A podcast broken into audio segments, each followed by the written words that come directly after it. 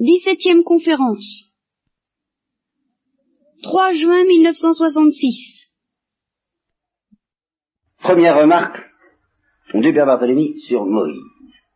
Premièrement, le Père Barthélemy déclare que le peuple d'Israël était tellement opprimé, était arrivé à un tel état d'oppression systématique, bureaucratique et impitoyable de la part du Pharaon, qu'il n'avait perdu même le goût de se libérer, le goût de la liberté. Ce goût qui paraît tellement important d'ailleurs au Père Barthélemy. Il lui semble que tant qu'on souffre d'être esclave, d'être écrasé, et c'est une mentalité un peu révolutionnaire, euh, je pense que Simone de Beauvoir serait tout à fait d'accord avec lui, elle qui est une révoltée fondamentale, je, suis très frappé, en soit dit en passant, parce que par deux, deux reprises, par deux angles différents dans ma paroisse, ma paroisse internationale, on m'a demandé de prendre contact avec Simone de Beauvoir, histoire de dire ce que j'en pense, quoi. Je sais pas si j'y arriverai.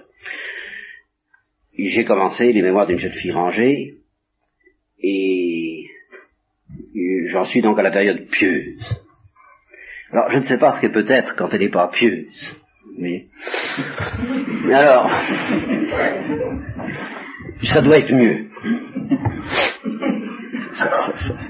je comprends qu'elle ait, eu l'impression de, gagner au change.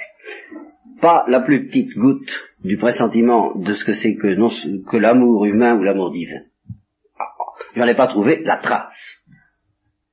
Alors après ça, euh, qu'elle déclare qu'elle s'enthousiasme pour euh, les vertus, la vertu, l'héroïsme, la nation, la patrie, je m'en fiche, il n'y a pas d'amour. Alors le résultat est prévu d'avance.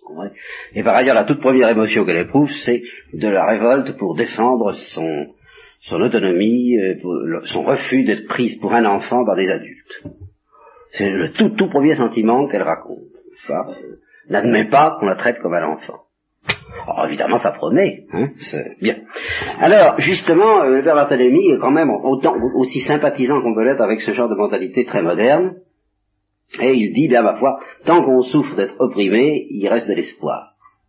Ou ça devient grave, ou vraiment la déchéance est complète et l'oppression a réussi, c'est quand le peuple ne souffre plus d'avoir perdu sa liberté, et que non seulement il n'en souffre plus, mais, comme en effet nous le verrons dans les Hébreux, il se met en colère contre ceux qui essaient de le délivrer. Euh, le peuple et nous. Alors là, ce, que je n'aime pas trop au point de vue humain, je l'admets fort au point de vue spirituel. Où ça devient grave, c'est à partir du moment où ceux qui, euh, ceux, et à commencer bien sûr par le Christ et l'Église et Saint-Esprit, enfin tout ce qui peut se présenter à nous comme promesse de délivrance, euh, est reçu comme une menace. Alors ça, ça prouve que l'esclavage des passions a vraiment accompli ces derniers c'est consommé.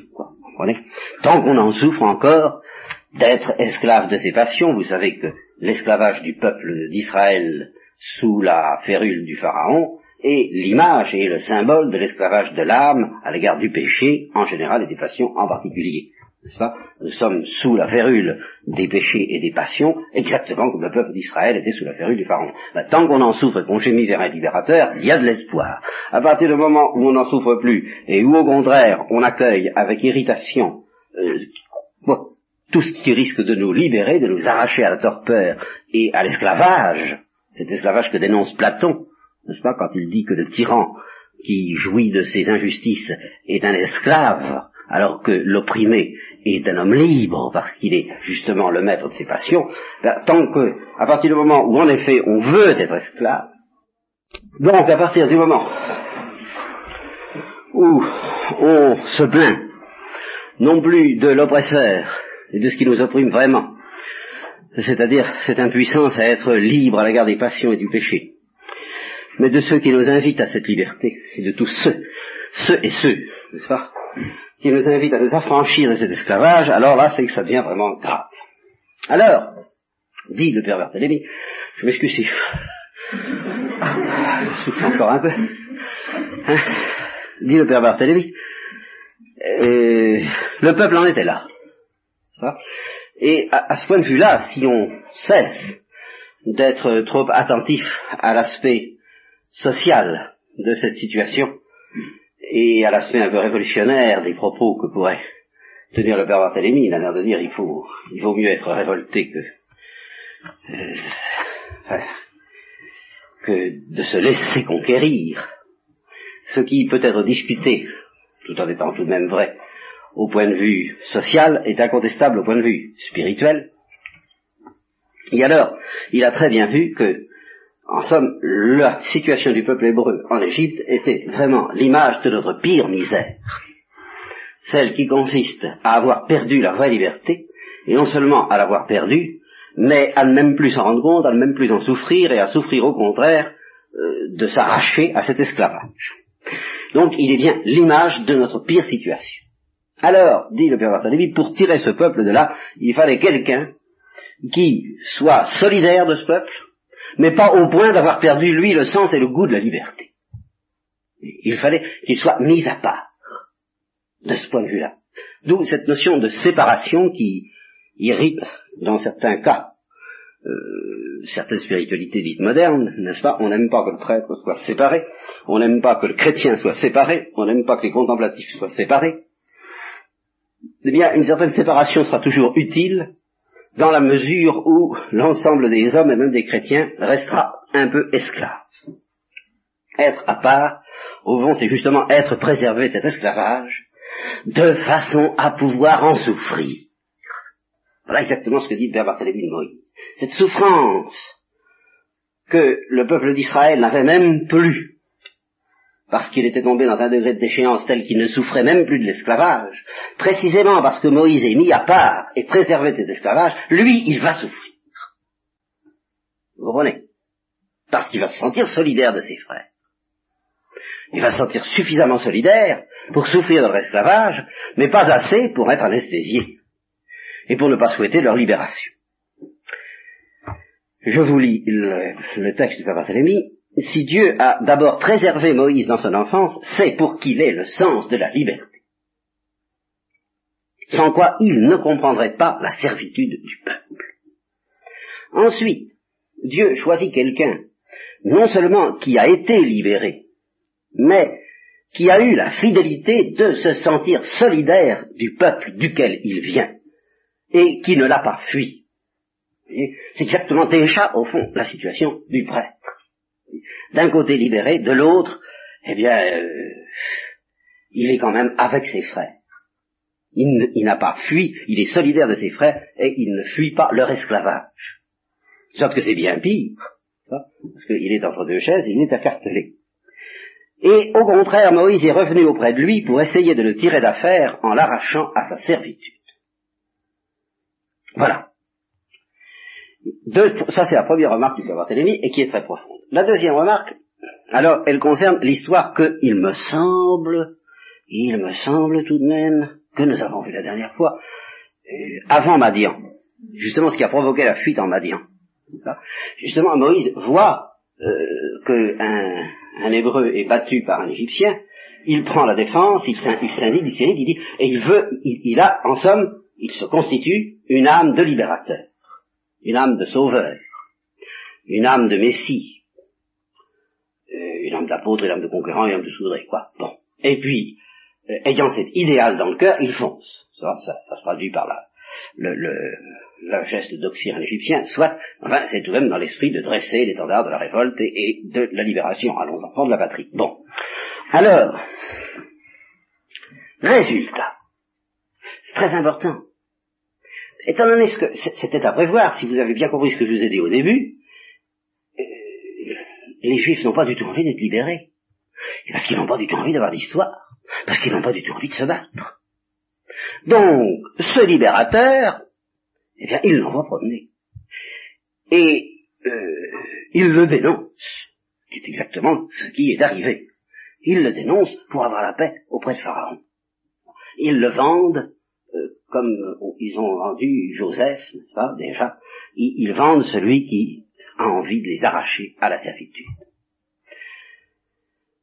Alors, alors, eh bien, Moïse se dit, Moïse mesure que l'idéal qui avait fasciné sa vie, qui devait donner un sens à sa vie, est rigoureusement irréalisable. Que c'est absolument impossible, que c'est une tâche qui dépasse l'homme que de libérer l'homme, que ça n'est pas en son pouvoir, que ce n'est pas au pouvoir de l'homme de libérer l'homme. Et à ce moment-là, il fait déjà comme Élie, après euh, la, séance dont je vous parlerai un jour, une séance sensationnelle d'ailleurs, et, et ben il s'assied au pied de son arbre et puis il dit, c'est pas c'est pas la peine, je vaux pas mieux que les autres, euh, euh, j'ai plus qu'à mourir. En tout cas, ma vie n'a plus le sens que je pensais lui avoir donné. Et c'est exactement ce que dit le Père Barthélemy. Ce n'est pas au moment où Moïse essayait de sauver le peuple que Dieu a choisi Moïse. À ce moment-là, il n'est pas choisi, il est préparé. Dieu le fait mijoter un peu. Et alors, ce qui sera sa véritable vocation, ça n'est pas du tout ce qu'il croit être sa vocation. C'est-à-dire qu'au moment où il croit avoir la vocation d'être le libérateur du peuple, il n'est pas encore appelé. Il est préparé à l'appel. Mais c'est pas à ce moment-là que Dieu l'appelle. Pour que Moïse soit mûr pour sa mission, il fallait qu'il se soit d'abord lancé de lui-même de lui-même sous la pression d'un appel de Dieu intérieur, si vous voulez, mais très discret et atténu, et auquel se mêlaient toutes, bah, toutes les capacités d'enthousiasme dont il était capable et dont nous sommes capables. Toute la force dont nous sommes capables au départ. Eh bien, il fallait qu'il se lance dans la bagarre avec toutes ces forces-là, qu'il ait échoué, et qu'il ait renoncé. Ben, c'est très important. Vous voyez? Non seulement il fallait qu'il rencontre des difficultés, mais il fallait qu'il échoue, et non seulement il fallait qu'il échoue, mais il fallait qu'il renonce, et qu'il dise non, c'est pas la peine, ça va bien, j'ai compris, je suis pas de taille. C'est très important, dit le père Barthélémy. Dieu intervient auprès de ceux qui ont déjà fait l'expérience des enthousiasmes humains et des essais d'intervention humaine, et qui ont vu où ça mène, c'est-à-dire zéro. Ils ont alors compris qu'ils n'étaient pas de taille, que le problème de la libération des hommes n'est pas un problème humain. Voilà. Et tant qu'on n'a pas compris ça, on n'est pas mûr pour le véritable appel. On est en marche, mais enfin on n'est pas mûr. Si ce sont en effet, je continue à lire, si ce sont en effet les hommes seuls qui interviennent en croyant pouvoir se libérer ou libérer les autres, ils ne peuvent que se briser. il y a deux solutions. Si vous vous mettez à vouloir libérer les autres, ou vous libérez vous-même, d'ailleurs, enfin, si on essaie de se libérer, il y a deux solutions. Ou bien on se casse la figure, ou bien, eh ben, on,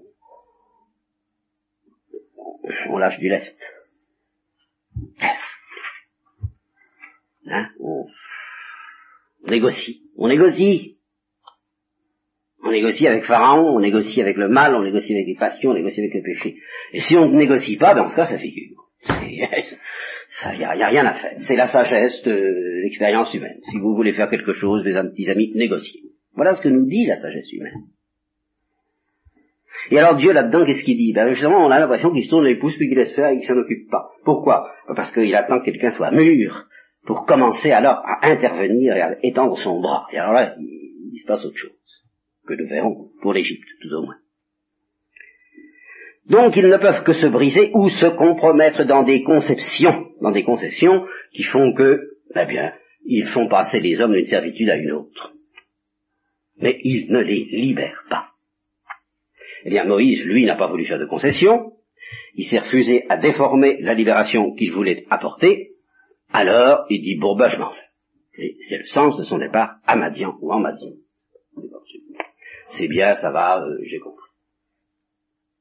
Et c'est à ce moment-là, c'est seulement à ce moment-là, une fois qu'il est parti, Madian, mais parti, c'est loin, hein, euh, on n'y revient pas comme ça, c'était vraiment un vrai départ. C'est pas le départ de celui qui se dit je pars et puis en attendant qu'on le rappelle. Non, non, non, non, non, non, non, non, il était vraiment parti définitivement. Et c'est une fois qu'il est parti définitivement et loin, loin de toute possibilité d'action humaine, c'est à ce moment-là que Dieu choisit d'intervenir. Et, je dis toujours le texte du Père au moment où Moïse n'avait plus aucun désir humain d'entrer en scène. Alors là, on peut faire quelque chose d'un gars comme ça, vous comprenez? S'il accepte. Ce qui va être, alors à ce moment-là, ça va être, ça va changer de, on va changer de refrain là, ça ne va plus être du tout comme Pierre, je donne ma vie pour toi, va être ça va bien. Hein à un moment où Moïse, ayant fait l'épreuve de ses forces, ou plutôt de sa faiblesse, savait que ce ne serait ni par ses bras, ni par sa parole qu'il sauverait Israël. Les termes du contrat étaient donc clairs. Au moment où Dieu le choisissait, Moïse savait bien qu'il ne retrouverait, qu'il ne retrouverait qu'entre les mains de Dieu l'espoir de faire quelque chose. Et là-dessus, le père Barthélemy greffe une courte méditation qui reprend à peu près ce que je viens de vous dire. Le plus souvent, c'est un enseignement, dit-il, de portée très générale. Le plus souvent, on commence par faire, par pressentiment humain, c'est très finement analysé, on commence par faire, par un pressentiment humain, ce pourquoi on est vraiment fait. Si vous voulez, il y a un, millième d'appel de Dieu, et puis euh, 900 le reste, quoi, hein, euh, de, de, de, générosité de, et, d'intuition même, d'intuition humaine. Pourquoi? Bah, Parce que nous sommes très pressés de savoir, comme si c'était intéressant, mon Dieu, euh, ce que nous sommes et ce que nous avons à faire sur Terre. Alors on se dit, tiens, ça doit être ça. Bon. Alors, euh, on, commence donc par faire par pressentiment humain ce pourquoi on est vraiment fait. C'est bien ça. C'est ça qui est le plus beau. Mais on vise mal, dit Père. On calcule mal les forces. On calcule pas la dépense. Et alors on se rend compte que c'est pas faisable. À ce moment-là, on risque, comme Moïse, de se marier ou de s'occuper de moutons. comme je vous le disais, on entre dans la marine marchande. Et pourtant, l'essentiel, c'est qu'au moment où Dieu lui-même parlera, mais où nous, on n'aura plus aucune envie d'intervenir et d'agir, c'est qu'à ce moment-là, on sache seulement deux choses. Entendre, d'abord, ah, et ça, nous allons voir que Moïse lui-même a connu la tentation de ne pas entendre, de fermer l'oreille sous prétexte qu'on n'a plus envie d'intervenir. Ça suffit, j'ai fait l'expérience, l'apostolat, je connais. Vous comprenez? Alors, on risque de ne plus vouloir écouter la vraie parole de Dieu. Et ensuite, ah, ensuite, alors ça c'est assez ahurissant, évidemment, croire. Croire, miser avec assez de force sur la parole de Dieu, pour avoir le courage de reprendre sans aucun goût personnel la route qu'autrefois on avait prise dans l'enthousiasme et sur laquelle on avait échoué. Parce qu'à ce moment-là, on marche avec Dieu. Et auparavant, dans cet enthousiasme de jeunesse, ce n'était pas avec Dieu, dit le père Barthélemy, mais avec ses illusions à soi qu'on marchait. Il est pourtant bon, ajoute-t-il, d'avoir eu de la logique dans ses premières illusions. Dans nos premières illusions, il est bon d'avoir de la logique. Car si on n'a pas de logique dans nos illusions, on ne fait pas l'expérience jusqu'au bout. Il faut quand même la faire jusqu'au bout. Loyalement, comme il faut. Hein euh, mais, mais, euh, il ne faut pas s'entêter. Une fois qu'elles sont éteintes, alors il faut garder l'oreille ouverte pour la foi, et nous allons voir comment, alors, c'est arrivé à Moïse. Donc, dit-il, avec le sentiment profond, justement, je dirais, d'avoir raté sa vie, d'être un homme fichu. Je suis un immigrant, je suis un, exilé en terre étrangère. Au cours de cette longue période, vous voyez, il, il, est allé en Madian et puis il y est resté. la page était tournée, c'était fini, c'était réglé. Au cours de cette longue période, le roi d'Égypte mourut, les enfants d'Israël, gémissant de leur servitude, poussèrent des clameurs, ce qui prouve qu'évidemment peut-être d'avoir forcé un peu la note quand il dit qu'il ne souffre même plus.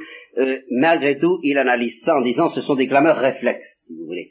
Ce, sont des euh, ce, sont, ce, sont, des clameurs qui, dès que ça va, qui souffrent un peu moins, euh, c'est pas la clameur de quelqu'un qui dit cette situation ne peut plus durer. Non, c'est la clameur de quelqu'un qui, quand on cogne un peu trop fort sur lui, crie, quoi, tout simplement. Vous cessez de cogner, ben ça va, on se remet assez à, manger les, les, les, les, épluchures que laissent les pourceaux et ils sont contents, vous voyez. Alors comme ça poussait quand même un peu fort, ils poussaient des clameurs, et leur appel à l'aide monta vers Dieu du fond de leur servitude. Dieu prêta l'oreille à leur gémissement, Et alors, euh, remarquez bien, quand Dieu prête l'oreille à nos gémissements, il s'agit justement de nos gémissements aveugles, non pas des gémissements éclairés, de quelqu'un qui comprend la situation, alors, et qui, dit, mon Dieu, délivrez-moi de cet océan de misère et de péché dans lequel je suis plongé, dans lequel nous sommes plongés. Ces prières-là sont, euh, je dirais, toujours exaucées aussitôt. j'ai essayé de le dire dans le combat de Jacob. Mais euh, pourquoi nos prières à l'autre sont-elles pas exaucées aussitôt? Parce que ce sont des clameurs d'imbéciles et d'aveugles, n'est-ce pas Qui disent, oh, ça fait mal, oh mon Dieu, et qui, qui se rend pas compte que le mal est bien pire que ce qu'il imagine, et qui, alors euh, et qui quand même touche le cœur de Dieu. Seulement, Dieu se dit, ben, oui, il a mal à l'oreille, mais il se rend pas compte qu'il va falloir soigner le cœur, l'estomac, tout, tout, tout, euh, longue hospitalisation. Euh. Alors, Dieu ne répond pas comme il l'attend. Mais Dieu entend l'oreille, alors prête l'oreille à leur gémissement, et il se souvient de son alliance avec Abraham, Isaac et Jacob, il jette sur les enfants d'Israël un regard bienveillant, et c'est à ce moment-là qu'il intervient auprès de Moïse, et alors qu'il intervient euh, d'une manière euh, toute étrangère aux pressentiments et aux intuitions de Moïse, d'une manière euh, dure, je dirais presque, enfin, tangible, extérieure, gênante et déconcertante pour Moïse. Moïse était en train de faire paître les boutons de, les son beau-père, prêtre de Madian, Hein, C'était cette vie sans histoire, sans problème, sans joie peut-être aussi, bonjour tristesse, qu'il euh, avait accepté en partant comme un, exilé en terre étrangère, et il les avait menés par-delà le désert jusqu'à la montagne de Dieu, l'Oreb. Je vous ai montré où c'était, je vous ai dit que c'était le Sinaï, vous vous en souvenez, n'est-ce pas? Bon, je recommence pas. À ce moment-là, l'ange de Yahvé, l'ange de Yahvé comme pour Jacob, l'ange de Yahvé se manifeste à lui sous la forme d'une flamme de feu jaillissant du milieu d'un buisson. Alors voilà une image nouvelle. C'est la première fois que nous avons affaire à l'élément du feu à propos de Dieu. C'est pas la dernière. Moïse regarda. Le buisson était embrasé, mais ne se consumait pas. Alors ça, c'est une image extraordinaire. Les poètes et les métaphysiciens le sentent. C'est bien difficile à transmettre. on y voit, la tradition y a vu, dans ce buisson ardent, une image de la virginité de la Sainte Vierge. Ça ne me pas, c'est authentique, c'est certain, mais il me semble que ça veut dire beaucoup de choses. Enfin, oui, euh, la virginité de la Sainte Vierge, mais en tant qu'elle est consumée par, par quelque chose qui ne la détruit pas, c'est-à-dire par un feu qui a cette propriété unique, exceptionnelle, de ne pas aboutir à des cendres. Et alors, au point de vue moral et au point de vue spirituel, c'est ça, le symbole de ce que Dieu nous offre, et qui rejoint la parole du Christ à la Samaritaine, celui qui boira de cette eau aura encore soif, c'est-à-dire qu'il débouchera dans des cendres, si vous voulez, n'est-ce pas? Ce qu'il trouve, la, vitalité, la vivacité, l'eau vive qu'il trouve dans, l'eau, ne lui sera pas toujours sensible et il débouchera euh, de nouveau dans la soif tandis que celui qui boit de l'eau que je lui donnerai euh, n'aura plus jamais soif parce que cette puissance de désaltérer et de faire vivre qu'à cette eau ne s'éteindra pas. C'est toujours cette notion-là. je rappelle quelqu'un, euh, quand, on, qui, qui, je pense, quand nous en Cagne, on s'était posé des questions, on avait réfléchi ensemble sur le bonheur, et quelqu'un avait défini le bonheur, un feu de paille qui dure. C'est exactement le buisson arbre. Et c'est justement ce que le au sujet de quoi le Christ nous prévient, vous pouvez toujours chercher, en dehors de moi, vous ne trouverez pas quelque chose, un feu de paille qui dure. Vous ne trouverez pas une eau vive qui reste vive et qui désaltère sans que vous retombiez dans les cendres et dans la soif. Voilà, alors ça c'est... Et que c'est tout de même une image extraordinaire, celle du buisson ardent. Parce que c'est cette image qui répond aux aspirations les plus, les plus extraordinaires elles-mêmes du cœur humain. Euh, les plus extraordinaires et les plus fatigantes. Il y a beaucoup de gens qui vous disent, qui vous diront, euh, d'entrée de jeu, oh là là, un feu de paille qui dure, c'est fatigant, euh, bon, moi je tiens pas à vivre comme ça tout le temps, hein, à, 30, à 45 degrés de température. D'accord, mais ça c'est euh, la fatigue, le découragement, la démission. Pour ceux qui ne démissionnent pas, on ne peut pas se passer d'un feu de paille qui dure, donc on ne peut pas se passer du buisson ardent, et Dieu nous prévient, lui seul est tel.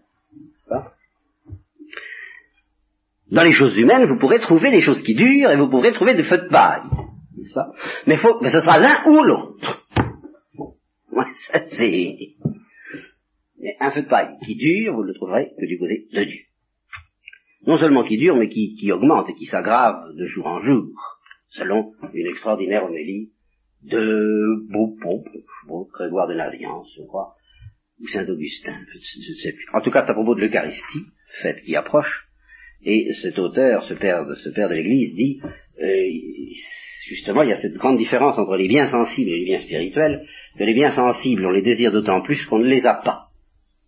Quand on les a, eh bien, on est rassasié, et l'intensité du feu de paille diminue, et alors à ce moment-là, ça va bien, et on n'a plus faim. Tandis que, dit-il, pour les biens spirituels, c'est le contraire. Tant qu'on ne les a pas, tant qu'on ne mange pas, on n'a pas faim. Mais plus on mange, plus on a faim. Évidemment. Buisson ardent. Ce buisson qui ne se consume pas. Toute l'affaire est là. Il se dit alors, c'est quand même bizarre. Bizarre, bizarre, c'est vraiment bizarre. Je vais regarder ça d'un peu plus près. Et il y avait voix que, alors justement, comprenez, moi je vous parle du buisson ardent. Je suis prédicateur de Dieu, je suis prêcheur du Christ, c'est mon devoir. Il l'a dit le je suis venu jeter un feu sur la terre. C'est celui-là, évidemment. Qu'est-ce que je désire? Je désire quelque chose qui s'allume. Bon, alors venez, venez, euh, ça va brûler. Bon. Alors, on vient, Moïse vient, et alors à ce moment-là, Dieu dit, ah, attention minute ne peut pas entrer là-dedans comme ça. Parce que, précisément parce qu'il s'agit d'un feu extraordinaire qui ne, consume pas, qui ne se consume pas, plutôt d'un buisson, d'un feu qui ne consume pas le buisson, c'est dangereux. C'est dangereux. Et ceux qui ont d'entre vous, qui ont entendu une, ou deux fois euh, des retraites que j'ai pu prêcher, savent qu'une de mes marottes, dont je, m'excuse auprès d'eux pour commencer, c'est de dire, vous savez, j'ai la manie des inscriptions sur les confessionnaux, par exemple, je voudrais mettre, euh, on demande des pêcheurs, hein, parce qu'on n'en trouve pas, vous faites des gens très bien, et sur les tabernacles, sur les tabernacles, je voudrais mettre haute tension, danger de mort, défense d'entrée. C'est-à-dire, ben, c'est la même chose. Le buisson ardent, attention, doucement, précaution, on n'entre pas dans un parc à transformateurs sans avoir un guide patenté euh, c'est extrêmement dangereux cette histoire-là. Ça brûle.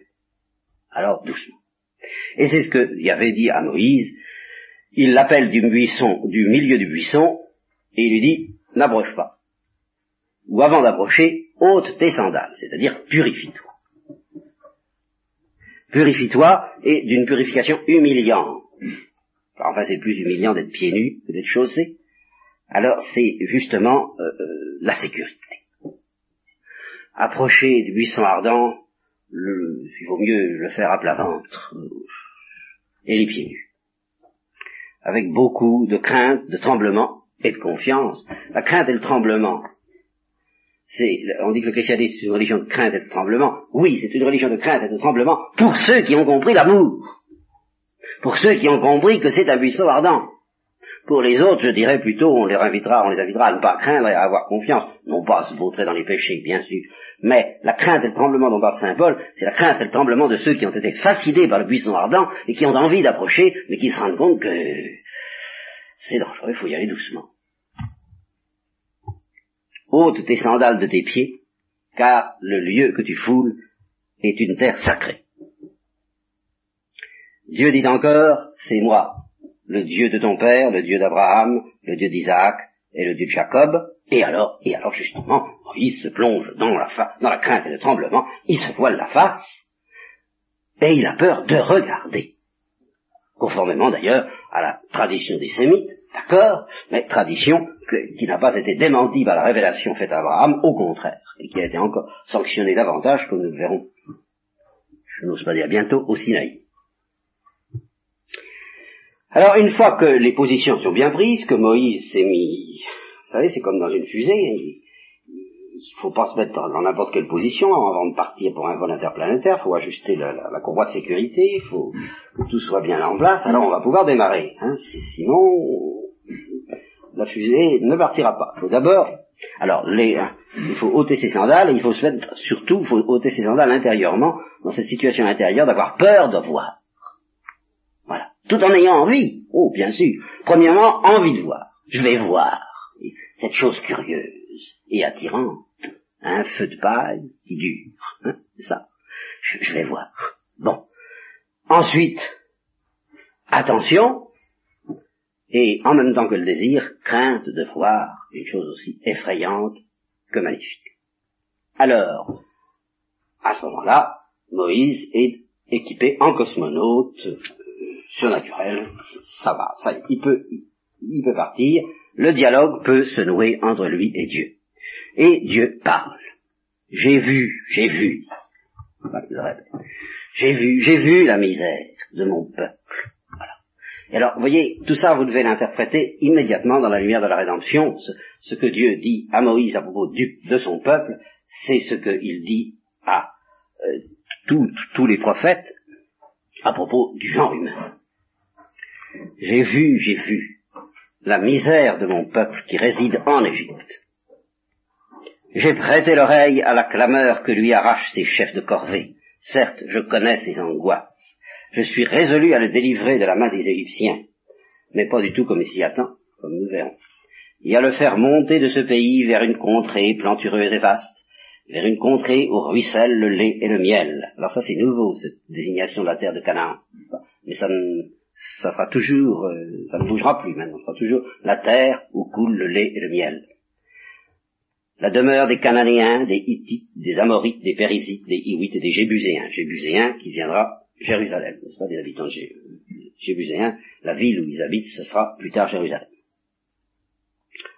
Maintenant que la clameur des enfants d'Israël est venue jusqu'à moi, et que j'ai vu aussi l'oppression que font peser sur eux les Égyptiens, maintenant va, je t'envoie auprès de Pharaon. Ah, alors c'est là, vous comprenez, Moïse n'avait pas eu quand même l'idée de s'attaquer à Pharaon.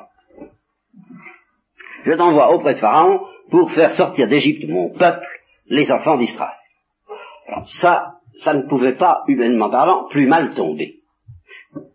Qu'il soit attiré par le buisson ardent, ça, on, euh, Moïse est prêt à, s'intéresser à cette affaire-là, vous comprenez euh, Il avait complètement abandonné son espoir euh, humain de libérateur de l'Égypte, alors le mystère du buisson ardent, oui, ça, ça l'attirait. Alors justement, à peine fait ce que ça l'attire, que Dieu le calme et le met en place et lui dit doucement, n'approche pas, c'est pas l'heure. Et il met dans son cœur la crainte de voir cela même qu'il a envie de voir.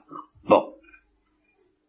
Mais alors, venir la ramener avec l'Égypte, et venir lui dire, c'est pas de ça qu'il s'agit, c'est pas l'heure du buisson ardent, c'est pas l'heure de me regarder, c'est pas l'heure de me voir, c'est pas l'heure de voir cette chose qui t'attire, et d'être, euh, de plonger dans ce feu, comme Saint Apollonie, n'est-ce pas, qui, se plonge dans le feu qui devait la martyriser parce que pour échapper au feu intérieur, elle était plus forte. Bon, euh, tu n'en es pas là, mon pauvre ami, hein.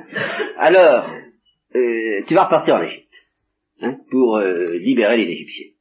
Alors Moïse dit, oh, oh, oh, ça, alors là, c'est fini, hein, vous savez, j'ai essayé, croyez-moi, vous serez déçus, comme N'est-ce pas Est-ce que vous voulez que j'aille trouver Pharaon? Et entreprendre de faire sortir d'Égypte les enfants d'Israël. Alors Dieu lui dit, je serai avec toi. Et voilà le signe auquel tu reconnaîtras que ta mission vient de moi, et ce signe n'est pas précisé dans ce texte immédiatement. Et il ajoute, quand tu auras mené le peuple hors d'Égypte, eh bien vous rendrez un culte à Dieu sur cette montagne. Alors on peut penser que c'est le signe, mais euh, vous comprenez que comme l'accomplissement de ce signe suppose que Moïse est d'abord cru, c'est pas un signe qui peut l'aider, qui peut l'aider à grand chose pour le moment. Alors, Moïse se dit, je vais lui faire comprendre, je vais lui faire comprendre à cet homme-là que ça marche pas, quoi. Je vais lui expliquer, parce qu'il se rend pas compte. Bon, il dit, je vais, discutons, causons, voyons ça d'un peu plus près. C'est très gentil de voir ça comme ça en l'air. Toujours la même chose. Moi, j'ai cru, j'ai essayé, en l'air. Et après, j'ai vu. Je vais, alors, faut être réaliste, Seigneur. Hein. Regardons ça dans le détail. Je vais trouver les enfants d'Israël et je leur dis, le Dieu de vos pères, c'est bien ça, hein, vous me dites, le Dieu de vos pères. Bon, alors, le Dieu de vos pères m'a envoyé vers vous. Mais ils vont me demander ton nom. Parce que c'est, toutes les divinités ont un nom. Chaque Dieu a un nom.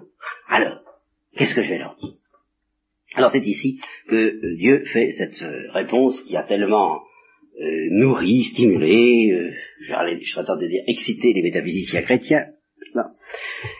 Cette réponse qui, mot à mot, doit se traduire ainsi, euh, je suis celui je suis. Voilà, mot mot c'est ça. Je suis celui je suis. Alors là-dessus, on peut s'amuser. Hein la métaphysique chrétienne a retenu surtout le sens je suis celui qui suis, je suis l'être, pas? Par excellence, et alors convergence extraordinaire et admirable que les pères de l'Église n'ont pas manqué de découvrir entre les préoccupations de Parménide, de Platon, et puis euh, même de Plotin, et puis euh, cette affirmation qui arrive au milieu d'une histoire dont le moins qu'on doit dire, c'est que jusqu'à présent, elle ne brille pas par un excès de spéculation métaphysique. Alors ça fait quand même quelque chose de peu curieux. Tellement curieux que les exégètes modernes, euh, qui sont plutôt sceptiques de tempérament, ou qui se font du scepticisme une vertu, euh, disent bien, euh, mais non, mais non, ça n'est pas ça. C'est je suis ce que je suis. Ce qui est une manière de dire, euh, cherche pas à savoir. Hein. tu verras bien. Alors, je vous lis la note qu'on trouve dans euh, la Bible de Jérusalem à ce sujet-là, on peut soutenir donc, dit-elle, une autre interprétation que l'interprétation métaphysique. Je suis celui qui est ou celui qui suis. Selon laquelle la formule employée évite de définir Yahvé. C'est un refus de définition. Pourquoi? Parce que dans la religion sémite, à partir du moment où vous connaissez le nom de quelqu'un, vous avez un certain pouvoir sur lui. Là encore, ils n'ont pas de chance, les exégètes, parce que cette tradition sémite euh, qui attribue un tel pouvoir au nom, si on se demande qu'est-ce que ça peut bien vouloir dire, enfin, quelle intelligibilité ce qu'il y a là-dedans, comment se fait-il que le fait de connaître le nom d'une chose puisse donner un tel pouvoir sur cette chose, mais précisément pour comprendre cela, il faut retomber encore dans la plus ardue et la plus profonde des métaphysiques. Et c'est Hello qui décrit ça très bien, qui est un prophète tout à fait moderne, que, au fond, quand vous connaissez quelqu'un, quand vous connaissez le secret de quelqu'un, ou quand vous connaissez le secret d'une chose, quand il s'agit simplement d'un nom de pharmacien, une étiquette que vous mettez sur le tiroir, n'est-ce pas, euh, c'est n'importe quoi, c'est normal que, que le nom n'ait pas beaucoup d'effet quand vous prononcez sulfate de soude sort de la boîte, parce que, parce que vous n'atteignez pas l'essence du sulfate de soude, vous ne connaissez pas son secret. Mais si vous connaissiez le secret de la matière, et le secret des animaux, et le secret des hommes, eh il suffirait de prononcer ce nom qui est leur secret pour qu'ils se sentent immédiatement appelés et soulevés par le plus profond d'eux-mêmes, touchés en ce qu'ils ont de plus intime. Bah, là encore, eh bien, si les, métaphysiciens, il n'y en a plus beaucoup, alors ben, le relais de nos jours est souvent pris par les poètes, eh bien les poètes sentent cela. Si on pouvait euh, savoir ce qu'est en profondeur une, fleur, eh bien, on, commanderait certainement au déroulement de la vie de cette fleur. Si nous ne pouvons pas agir sur elle, c'est parce qu'au fond, nous ne savons pas ce que c'est. Nous avons beau chercher, nous ne savons pas ce que c'est. Les alchimistes sentaient cela. Voyez? Donc cette tradition sémite était une tradition très métaphysique encore. On n'arrive pas à en sortir de la métaphysique. C'est d'ailleurs pour ça que les appels de Dieu sont si extraordinaires. C'est pas tellement faut pas s'imaginer que l'appel de Dieu est irrésistible parce que ça crie très fort, ou, ou c'est parce que c'est un appel d'air qui vient de très haut et avec une telle violence et une telle vitesse qu'on est happé, précipité malgré soi, et qu'on veut pas, on veut pas échapper. Vous savez, un petit peu comme dans, oh, ça m'étonnerait que vous ayez lu ça, c'est un auteur qu'on ne lit plus beaucoup, euh, Doyle, Le mystère de Crumb. Euh, c'est une histoire de, euh, épouvantable issue des Indes, n'est-ce pas, où les Anglais ont essuyé un certain nombre d'ennuis du point de vue magique aux Indes. Alors il s'agissait d'un major anglais qui avait fait subir des traitements qui avaient été cruels pendant la guerre, je crois, et alors qu'il avait été maudit par trois prêtres hindous, et qui avaient promis de lui faire son affaire euh, quand, il serait rentré en Angleterre. Et alors l'histoire raconte qu'en effet, euh, toutes les nuits, il entend une sonnette, vois, euh, qui, qui rappelle ses prêtres à son bon souvenir. Et puis un beau jour, il débarque, et alors il se contente de, se mettre devant sa maison et d'appeler. Il sort comme un fou et il va se précipiter dans une espèce d'abîme où il se jette irrésistiblement. Alors ça, ça c'est l'appel au, sens violent du mot. Voyez-vous, c'est euh, c'est l'appel à la manière dont un vent nous pousse malgré nous. Mais l'appel de Dieu, c'est pas ça. Quand euh, l'appel de Dieu est puissant parce que l'appel de Dieu nous respecte et que c'est le seul appel qui nous respecte. Il nous respecte même mieux que nous. Quand nous voulons faire quelque chose, quand nous poursuivons un but, malgré nous, nous nous, faisons violence à nous-mêmes parce que nous ne savons pas ce que nous sommes dans toute la délicatesse et la profondeur de ce que nous sommes. Nous ne sommes pas révélés à nous-mêmes. Et quand on rencontre des gens qui, qui approchent un peu les profondeurs de ce que nous sommes sans le savoir, on est prêt à les écouter et à aller très loin, parce qu'on se sent révélé à soi-même, et on se sent beaucoup plus épanoui en les écoutant qu'en étant indépendant d'eux qu'en étant soi-disant libre de cette liberté qui ne veut rien dire, euh, qui est la liberté de mal faire ou de, se tromper. Vous comprenez? On se sent révélé à soi-même, on se sent renaître. Bah, ça, ce n'est qu'une toute petite approximation de ce qu'éprouve celui qui entend l'appel de Dieu, parce qu'à ce moment-là, c'est Dieu, mais c'est lui qui l'écoute. C'est tout en lui que Dieu qui l'écoute. Il sait enfin qui il est, parce qu'il est appelé par son nom. Et où? Dieu seul, au fond, a le pouvoir de nous appeler par notre nom. Ben, les sémites pressentaient cela, et ils se disaient, si nous, à l'envers, à l'envers, à l'inverse, on avait le pouvoir d'appeler Dieu par son nom, oh, il serait obligé de faire tout ce qu'on veut, et c'est vrai. Qu'est-ce que c'est que la prière infaillible? C'est la prière qui sait appeler Dieu par son nom, d'une manière véritable, par ce nom de miséricorde et d'amour et de tendresse, qui sait toucher la, fibre du, secret le plus intime de Dieu qui s'appelle la tendresse, et à ce moment-là, Dieu ne peut pas y résister, parce qu'il est appelé par son nom. Bon. Alors vous voyez où ça nous entraîne tout ça, un petit truc euh, exégétique, les sémites qui croient comme ça, qu'il suffit d'avoir le nom de Dieu pour avoir le pouvoir sur lui. Oui, ben.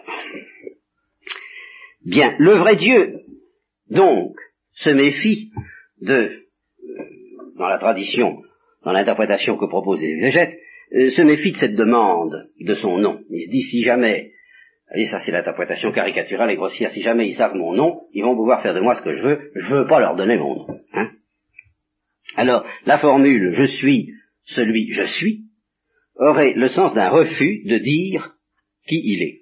Je suis qui je suis, ou je suis ce que je suis. Voilà. Alors, de toute façon, dit la conclusion de la note, et ça, je crois qu'on peut tomber d'accord là-dessus, de toute façon, cette parole souligne la transcendance de Dieu. Que ce soit en disant je suis celui qui suis, c'est-à-dire je suis l'être, alors que vous, vous n'êtes pas l'être, vous, vous avez l'être, vous existez par hasard, en somme si vous ne croyez pas en Dieu, ou par ma volonté, si vous y croyez. Mais enfin, votre existence n'est pas nécessaire. Je pourrais me passer de vous, et on pourrait se passer de vous, et vous pourriez ne pas exister. Tandis que moi, je ne peux pas ne pas exister parce que je suis l'existence même. Bon, ben ça c'est évidemment souligné à la transcendance de Dieu. Si on interprète en disant je suis ce que je suis, et tu ne peux pas savoir, je suis innommable, je suis indicible, je suis au-delà de tout nom possible, et, et par conséquent je suis ce que je suis et tu ne peux pas le connaître, c'est encore, euh, d'une autre manière, souligner la transcendance de Dieu, et finalement ça revient un peu au même tout ça. Ce qu'il y a de remarquable, c'est que on, a beau faire, dans ce texte où il est question euh, de bergers, de moutons, euh, dans, tous ces textes que nous avons lus, et d'histoires un, peu curieuses, Sodome, Gomorre et autres, donc vous avez pu remarquer en passant, eh bien, il, il est remarquable de découvrir brusquement ce je suis, celui je suis. Donc voilà ce que Dieu répond à Moïse et il ajoute, voici en quels termes, alors vous voyez, c'est très net, en quels termes tu t'adresseras aux enfants d'Israël, je suis m'a envoyé vers vous. Ça pourrait s'interpréter là encore de manière comique. Quelquefois, on désigne quelqu'un par euh, une expression qu'il a l'habitude d'employer. Quelqu'un qui dira par exemple, comme André Lefort, quand on le questionne dans la vie je me porte bien à chaque fois qu'on l'interroge pour le saluer, et je me porte bien, eh bien on pourrait dire, eh bien je me porte bien, euh, paraît-il, t'envoie dire qu'il faut faire ceci ou cela. Hein, voilà. Euh, eh bien, je suis m'a envoyé vers vous. Dieu dit encore à Moïse, tu parleras ainsi aux enfants d'Israël, Yahvé, c'est-à-dire je suis, le Dieu de vos pères, le Dieu d'Abraham, le Dieu d'Isaac et le Dieu de Jacob, m'a envoyé vers vous. Et il répète, il insiste, lourdement.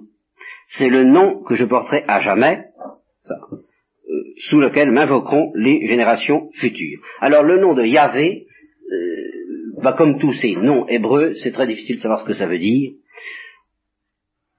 L'étymologie est à peu près introuvable. On a proposé les significations suivantes.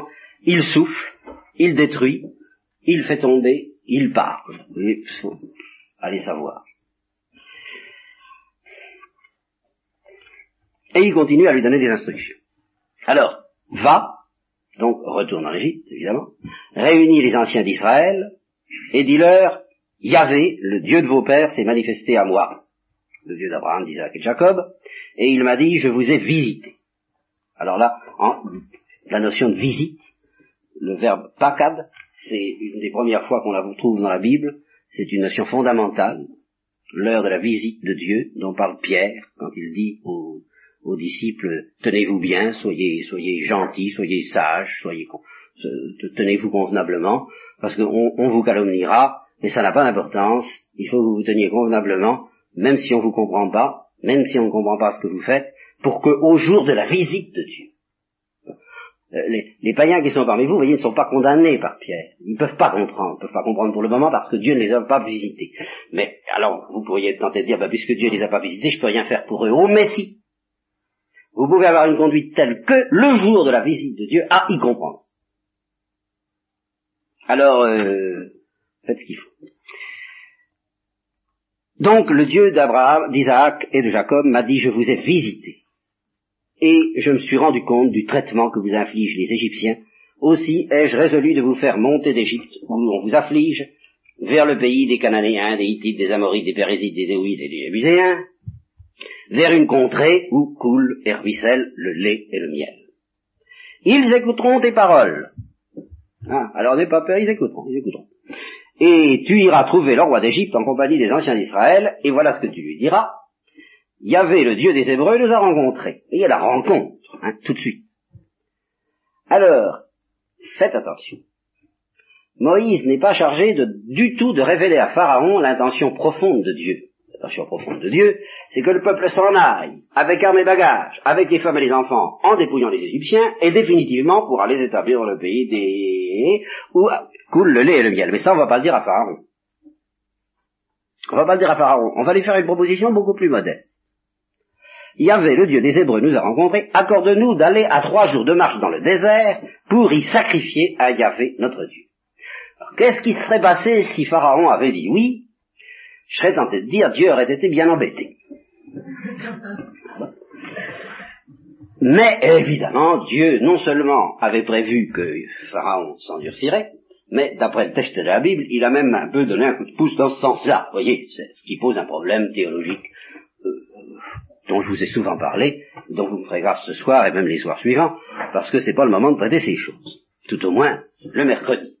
Pas le vendredi, mais ça fait rien. Alors, et justement, euh, Dieu sait très bien que Pharaon va dire non, et qu'à force de, et au fur et à mesure qu'il va dire non, c'est Pharaon lui-même qui va acculer Moïse à en demander de plus en plus, jusqu'à ce que se produise ce que Dieu a décidé. Et il le prévient, il lui dit, je sais bien que le roi d'Égypte, il va pas vous laisser partir comme ça, s'il n'y est pas contraint par une main puissante. Mais t'inquiète pas, euh, j'étendrai la main, et je frapperai l'Égypte euh, par des prodiges de toutes sortes que j'y accomplirai. Et à ce moment-là, il vous laissera pas. Je ferai gagner d'ailleurs à ton peuple la faveur des Égyptiens, de sorte qu'au moment de votre départ, vous partirez pas les mains vides, vous inquiétez pas. Hein, je m'arrangerai. Les femmes, la, femme juive demandera à sa voisine et à celle qui séjourne dans sa maison des petits objets d'argent, des objets d'or et des vêtements, puis pop, vous en couvrirez vos fils et vos filles, et vous amènerez tout ça. C'est très moral, comme vous voyez, mais ça, hein, au point où nous en sommes. Alors Moïse reprit la parole et dit, ben oui, mais je les connais, ces gars-là, les juifs. Ils vont pas vouloir me croire. Alors, s'ils veulent pas me croire, hein, s'ils n'ajoutent pas foi à mes paroles et s'ils me disent ça, t'as eu des visions et des, des, hein, c'est c'est une histoire de psychanalytique plus ou moins quoi. Enfin, t'as, t'as, tu fais de l'hystérie. Qu'est-ce que je vais là? Alors ici, évidemment, un signe extrêmement magique et curieux. Yahvé lui dit, tu as, qu'est-ce que tu as en main? Ben j'ai un bâton. Bon, ben jette-le à terre. Il jette le bâton à terre, lequel devient un serpent. Naturellement, Moïse a peur. Et Yahvé lui dit, avance la main et empoigne-le par la queue. Alors Moïse qui commence à, s'entraîner peut-être, à la confiance, moi je sais pas, il avance la main, le saisit et ça redevient un bâton. Là encore, on pourrait dire, ben, c'est un tour de possédigitation. D'ailleurs, nous allons voir qu'en fait tour de possédigitation, nous verrons que les mages égyptiens sont aussi forts que Dieu. De ce côté-là, il n'y a pas... Euh, du côté des signes grossiers, Dieu n'a pas la suprématie. Pas de ce côté-là qui peut l'emporter. C'est pourquoi le Christ nous a bien prévenu qu'à la fin des temps, le, démon ferait des signes capables de séduire, si ce pouvait, les élus eux-mêmes, parce que tant qu'on ne dépasse pas une certaine qualité de signes, tout peut être imité. Bon, alors voilà ce qui se passera, afin qu'ils croient que Yahvé s'est bien manifesté à toi, dit Dieu, Yahvé, le Dieu de leur père, le Dieu d'Abraham, le Dieu d'Isaac et Dieu de Jacob. Et puis Dieu lui donne encore un autre signe, il lui dit Mets ta main dans ton sein, il mit sa main dans son sein, et quand il la retire, elle était couverte de lèpre, blanche comme neige. Yahvé lui ordonna Remets ta main dans ton sein, et hop, ça devient euh, une main saine comme le reste du corps. Bon, alors, si, et alors, si le premier prodige, ça suffit pas, le second, ça ira. T'inquiète pas. Et puis, je vais encore te donner un autre truc. Si le premier et le deuxième, ça marche pas, alors, tu prendras de l'eau du fleuve, c'est-à-dire du Nil, tu la répandras par terre, et ça deviendra du sang. Alors ici, c'est le début du signe du sang qui va jouer un tel rôle dans cette histoire, et un rôle tellement pré-chrétien, comme vous le savez. Alors Moïse, évidemment, n'a plus grand-chose à dire devant des, événements comme ceux-là. Euh, il n'a plus beaucoup de prétextes à donner. Il espérait pouvoir discuter avec Dieu et lui dire que son histoire était insensée. Il ne peut plus. Alors cette fois, euh, il ne dissimule pas. Il dit, écoute, euh, non. Hein, excuse-moi, moi... Ah, il trouve quand même encore un argument. Il dit, oui, mais je suis pas très bon, parleur. Moi, je sais pas causer. Je suis pas un causeur. Je suis plutôt un homme d'action. Hein. Je sais pas si tu as remarqué au moment de l'histoire de l'Égyptien et de l'Hébreu, euh, j'ai pas fait de discours, j'ai agi. Hein. Ma bouche est inhabile et ma langue pesante. Alors Yahvé lui dit, mais qui a doté l'homme d'une bouche? Qui rend muet, sourd, clairvoyant ou aveugle? Est-ce que ce n'est pas moi Yahvé? Va donc sur l'heure, je t'aiderai à parler et je te suggérer ce que tu devras dire. Et alors, ça rappelle exactement la parole de Jérémie dans une situation analogue, n'est-ce pas? Quand la parole de Yahvé lui est adressée, il dit, tu vas prophétiser pour moi. Et alors, euh, il répond, ah, ah, ah, je ne sais pas parler. Et Yahvé lui répond, non, ne dis pas ça, mais tu n'es pas un enfant, ne dis pas je suis un enfant, mais je serai avec toi et tu porteras ma parole. Alors c'est là où je dis Moïse il est à bout d'arguments, et euh, finalement, faut d'un dit, écoute, excuse-moi Seigneur, mais va t'en faire dire ce que tu veux par qui tu voudras. Voilà. Moi, euh, je suis pas, je suis pas volontaire pour cette mission. Alors à ces mots, évidemment, il avait se met en colère, et il lui dit, écoute, hein, il y a ton frère Aaron, hein, le Lévite, évidemment, puisqu'il est prévu de Lévite? Lui, c'est un causeur, hein, il sait causer, eh ben, il causera. Vous voyez comment euh, Dieu pourrait transformer Moïse Non, il s'adapte à la situation il reconnaît que Moïse n'est pas un, grand orateur. Alors il dit, ben écoute, tu as un, homme éloquent qui sait manier les belles paroles, c'est ton frère. Eh bien, à vous deux, vous y arriverez. Allez. Le voilà qui vient à ta rencontre, à ta vue, il se réjouira du fond du cœur, tu lui parleras, et tu mettras le message sur ses lèvres. Tu n'as qu'à lui transmettre ce que je t'ai dit, et puis lui, il va savoir causer et moi-même je vous aiderai à parler, toi et lui, et je vous suggérerai ce que vous devez faire. Il adressera la parole au peuple en ton nom, et il en sera comme s'il était ta bouche, et que tu fusses le Dieu qui l'inspire. Extraordinaire, ça, hein, d'association entre les deux, l'un qui inspire l'autre. Le médium et le mage. Hein. Quant à ce bâton, prends-le en main, c'est par lui que tu opéreras les prodiges. Voilà. Alors, je pense qu'on peut s'arrêter là, puisque, à partir de maintenant, nous entrons dans un autre chapitre. Moïse va quitter Madian, après avoir demandé la permission d'ailleurs à son beau-père, ce qui se fait assez vite. C'est au cours de la route, d'ailleurs, qu'il se produit ce phénomène extraordinairement mystérieux, un peu analogue au combat de Jacob, mais plus étrange encore, où, en toutes lettres, il est dit que Yahvé rencontre Moïse et essaie de le faire mourir. Et l'explication donnée, bien, c'est qu'il n'était pas circoncis à cause des événements que je vous ai racontés la dernière fois. Alors, c'est quand même un peu curieux qu'il ait pu être capable de faire face à Dieu dans le buisson en face. Il n'a pas fait face, évidemment, devant le buisson ardent. On ne peut pas dire ça. Mais il est probable qu'à ce moment-là, Dieu voulait tout simplement établir avec Moïse une intimité plus profonde, et que cette intimité euh, réclamait la circoncision, comme de nos jours elle réclame le baptême. Et alors là encore, le mystère du sang. Car la femme de Moïse coupe le prépuce de son fils, et elle dit à Moïse, sûrement, tu es pour moi un époux de sang. Formule que tous les mystiques ont retenue à propos, évidemment, euh, des relations entre les âmes et le Christ.